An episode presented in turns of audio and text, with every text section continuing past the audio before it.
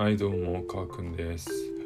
えー、今回は堀江貴文さんと西浦明宏さんのタッグで書かれた「バカと付き合うな」をご紹介していきます。この本はバカについて考察されたものです。この本の筆者たちは自由になりたければバカと付き合わないこととバカにならないことをする必要があると言っていました、えー、それではですね今回のお話しする全体の構成について触れていきます。バカと付き合わないこととはバカにならないこととはこれら2つの話をもう少し解説していきます、えー、1つ目はですねバカと付き合わないことはこととはなんですが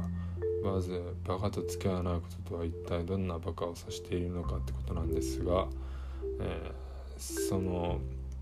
えー、そのバカっていうのは付き合う共有してくるバカですね。で付き合う共有していける人には優秀な人はいません。優秀な人の周りには共有なんてしなくても人は集まります。で自分の興味がある人とだけ付き合えばいいってことですね。でそれその後の時間っていうのは、まあ、自分がやりたいことの時間に回していきましょうってことですね。そしてまた先輩や上司が自分を都合よく利用してくれるために許容してくれる人がいます。その誘いっていうのは自分にとってメリットのないアウェイ戦なら参加する必要はありませんってことですね。以上一つ目が、えー、バカと付き合わないことでした。でそのバカっていうのは、まあ、付き合い許容してくるバカがいるってことですね。でそのバカと付き合ってたらあなたの自由はなくなりますよってことです。で2つ目ですね。バカにならないこととはってことなんですが。じゃあこのバカはどんなバカなのかってことなんですがそれは悪いバカですね。で本書ではバカは悪いバカといいバカの2種類に分類しています。で悪いバカって何なのかってことなんですが、えー、まあ、この本では悪いバカの具体例が2つ挙げられていました。1つ目があまあ、この本の中でま複数ありましたが、えー、2つ挙げます、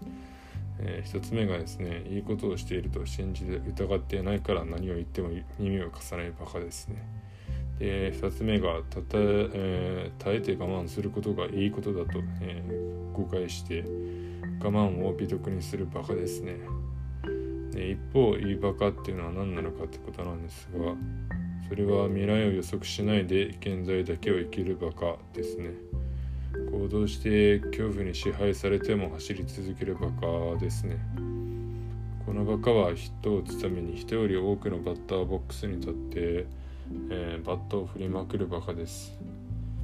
で以上がですね2つ目のバカにならないことでした。はい。でバカにならないことでしたがまあこのバカっていうのは悪いバカにならないことですね、まあ、悪いバカにならないように気をつけていきましょう。はい、まとめに入っていきます。一つ目はですねバカと付き合わないことでした。それはですね、えー、そのバカっていうのは、えー、付き合いを共有してくるバカでまあ付き合いを共有してくる人に優秀な人はいませんと。自分の興味がある人だけ付き合っていけばよくてそれ以外の時間は好きなことをやる時間に回しましょうってことですね。2つ目がですね2つ目のポイントがですねバカにならないことです。でまあ悪いバカにならないってことですね。でその悪いバカっていうのは、まあ、例えば全員を単に押し付けてくるバカとか我慢を美徳に従うバカが、えー、挙げられました。で一方いいバカは何なのかってことなんですが未来を予測しないで現在だけを生きるバカですね。行動して恐怖に支配されても走り続けるバカです。ヒットを打つために人より多くのバッターボックスに立ってバッターを振りまくります。以上がですね、えー、あなたが自由になりたければ、えー、バカと付き合わないこととバカにならないことこれら2つする必要があるということでした。以上が本書の、えー、解説、